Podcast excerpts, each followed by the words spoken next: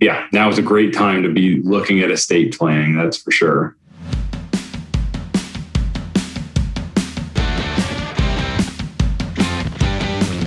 From Rea and Associates Studio, this is Unsuitable, a management and financial services podcast for entrepreneurs, tenured business leaders, and others who are ready to look beyond the suit and tie culture for meaningful, measurable results.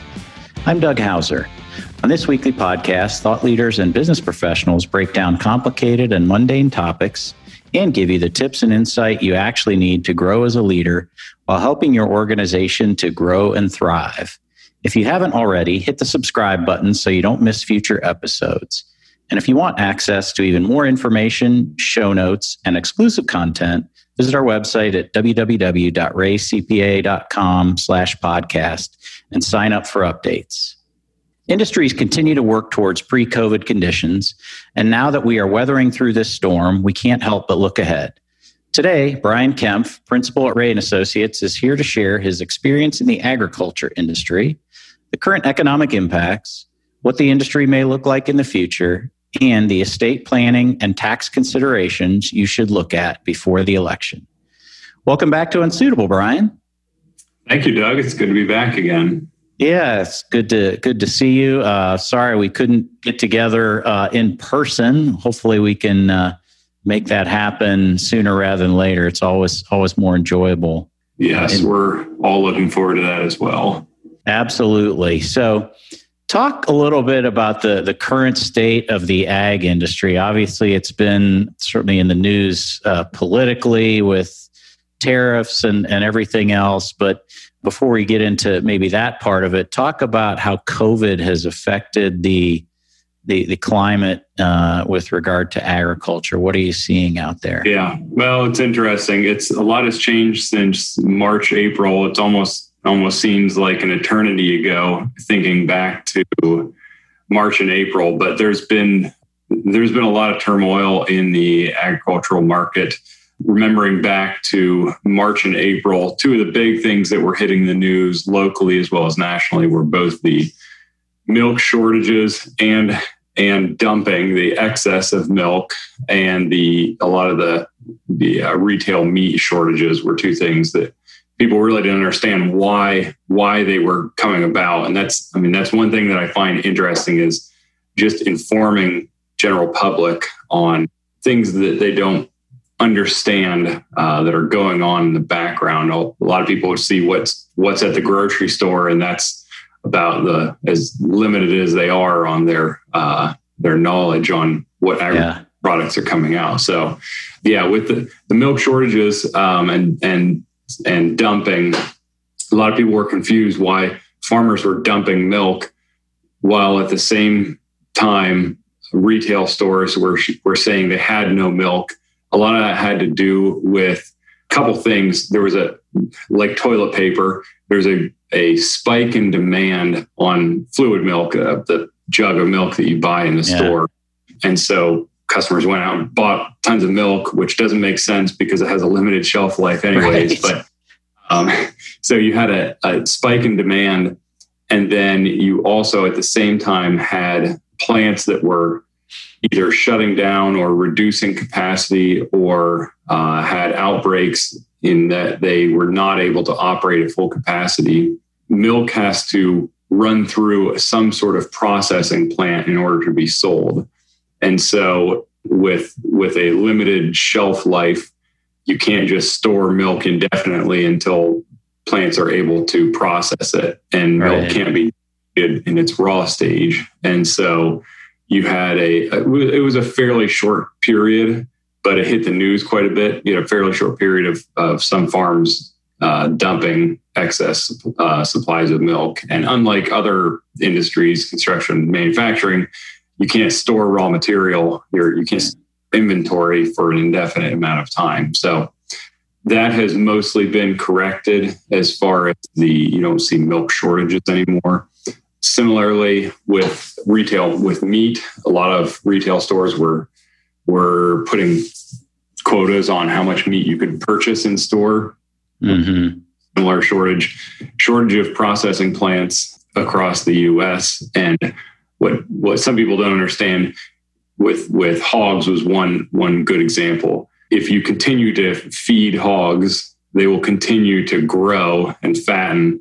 There's a certain weight at which most hogs are sold. Once they get above that weight, your your price continues to decrease, and so to continue feeding hogs, having increased costs with decreased market price just didn't make sense. And so you saw, unfortunately, you saw hogs being slaughtered uh, with no not being processed because there wasn't capacity for it. So yeah, yeah. Again, convergence of a lot of a lot of these factors, right? And and yeah. I've also seen things that obviously the, the ag industry has had to adapt because the weight really of the end users has has changed in that you know obviously less mm-hmm. going to restaurants and and that type of yes. thing so how how has that also impacted uh, production and processing and that type of thing? Yeah, so re- schools and restaurants were both uh, large large consumers of dairy.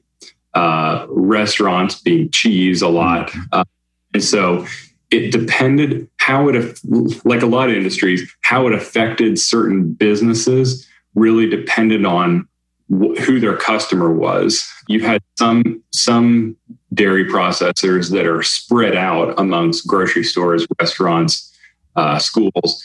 They weren't affected nearly as much, and were able to to transfer over the lack of demand from schools and restaurants over into the increased demand in grocery stores because you did see a, a large increase in purchase in, in purchases of agricultural products in the grocery store. So yeah, if to change that over and meet that demand, a lot of people saw you know a fairly healthy increase in demand, but that's not not all processes are, are be able are able to do that or have existing contracts with grocery stores that allow them to to just change over their demand from schools or restaurants over to grocery stores the old adage, right? Be diverse in, in your customer yeah. base and and uh, yes. your ability to adapt and and evolve. And I think we've no matter what industry you're in, obviously we've we've all certainly had that lesson reinforced here during this this time yeah. period. So yep, that, that's exactly right. Now, so, now what what about labor as well? Now, obviously, labor is, is is a big issue with with ag, not only in Ohio, right, but throughout the country, Correct. and the the allocation of certain visa types um, that allows for immigrant labor. What's yeah. been the impact there over the last uh, couple of years? Uh, so yeah, the, at the beginning of this, there there was widespread fear that they that farms were not going to be able to get their seasonal agriculture labor uh, which is largely from immigrant labor. There was some changes in the H-2A visa program, which is the temporary farm labor that lessened restrictions, lessened regulations, and have allowed somewhat more immigrants to come over for a seasonal period. But the reality is that the H-2A visa program only supplies a small amount of the overall farm agricultural labor in the US. I was looking at statistics on the Farm Bureau website.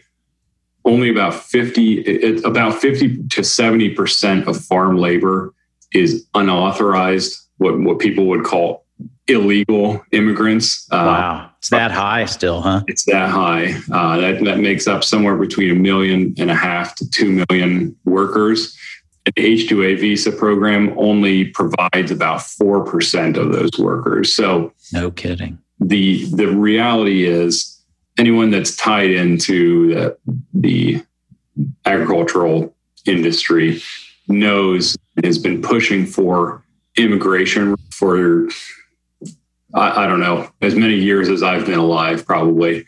Uh, but really, in the last ten years, there's there's lots of rhetoric, there's certainly everyone would agree that there needs to be some sort of immigration reform mm-hmm. on you find people on either side of the issue but the reality is we truly need immigration reform most agricultural experts are not looking for a a widespread deportation of undocumented workers. The Farm Bureau did a study on that a number of years ago and said if if we took a enforcement only approach towards immigration, we would lose approximately 30 to 60 billion dollars of agricultural output in one wow. year and it would it would result in a five to six percent increase in food prices across the board. Um, Ouch.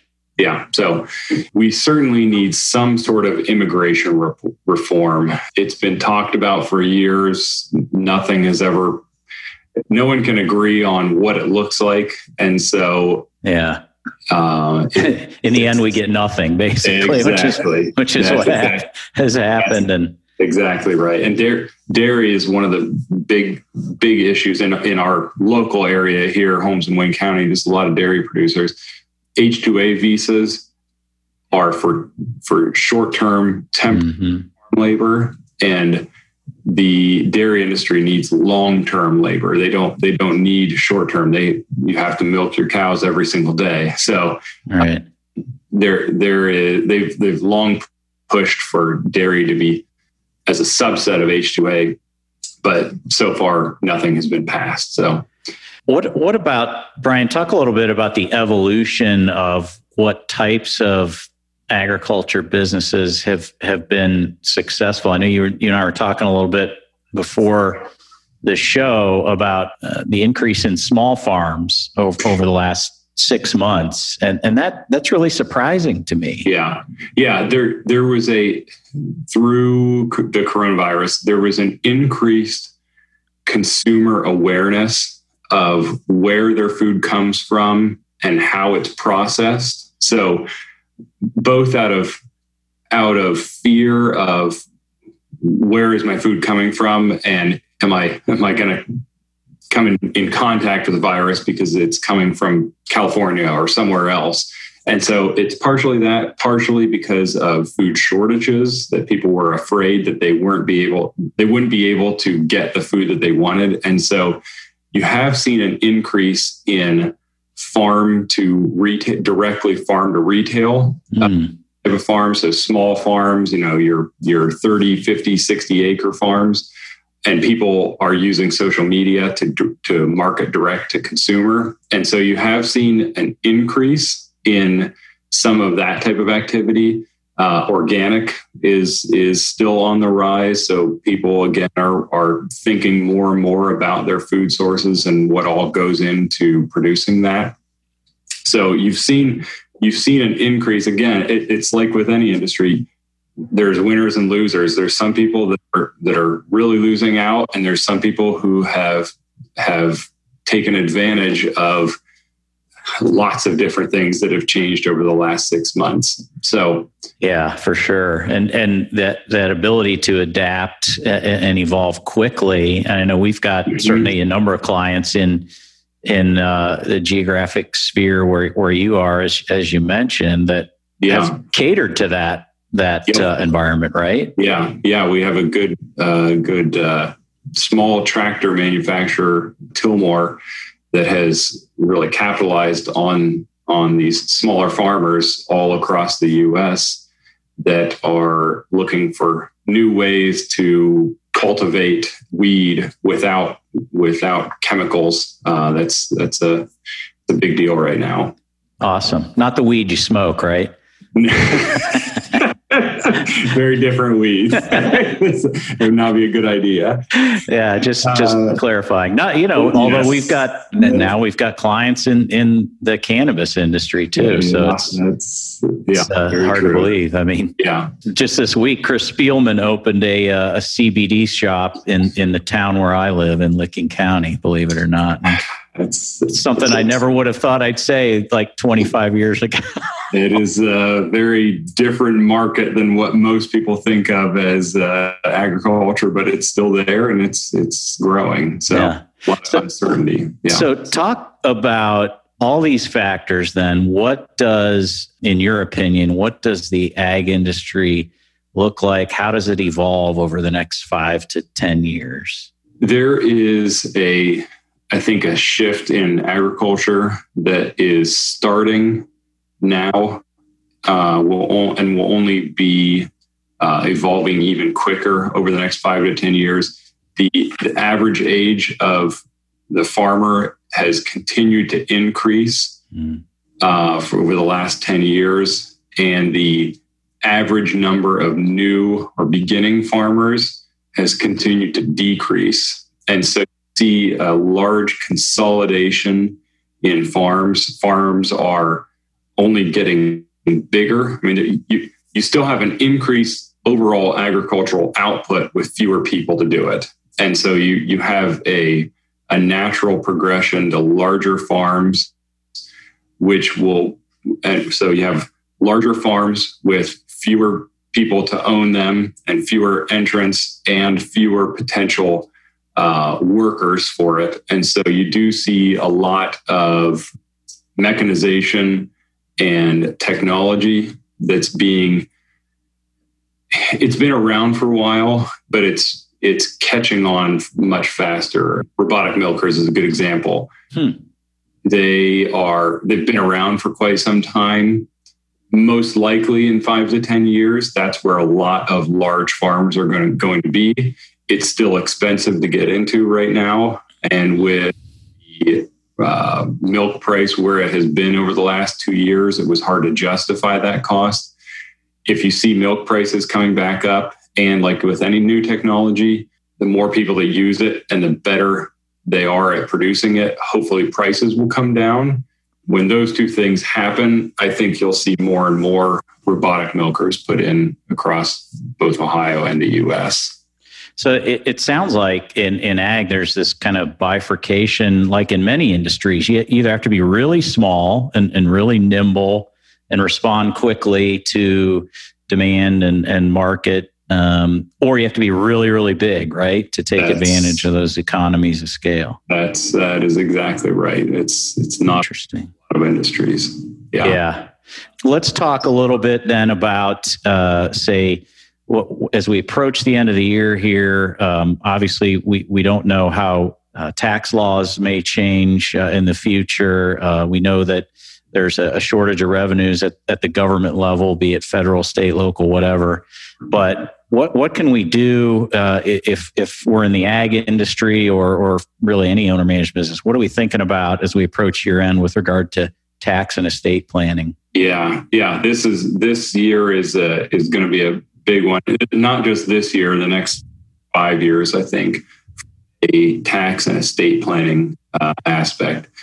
The, the big thing that we're watching in agriculture is the lifetime exemption. So uh, after you die, you you have the ability to transfer eleven million dollars of assets, close to twelve million, uh, to the next generation, without facing an estate tax issue. If you're married, it's 22 to 24 million dollars. It's a large number right now. What and so you do have a lot of people that that blow off estate planning thinking, well, I don't have nearly that much. But the reality is that number can be cut in half instantly. That's right now there's you know there's talk of having it rather than reverting in a number of years back to 6 million they, there's potential that it would revert to $6 million per person immediately in 2021. Wow.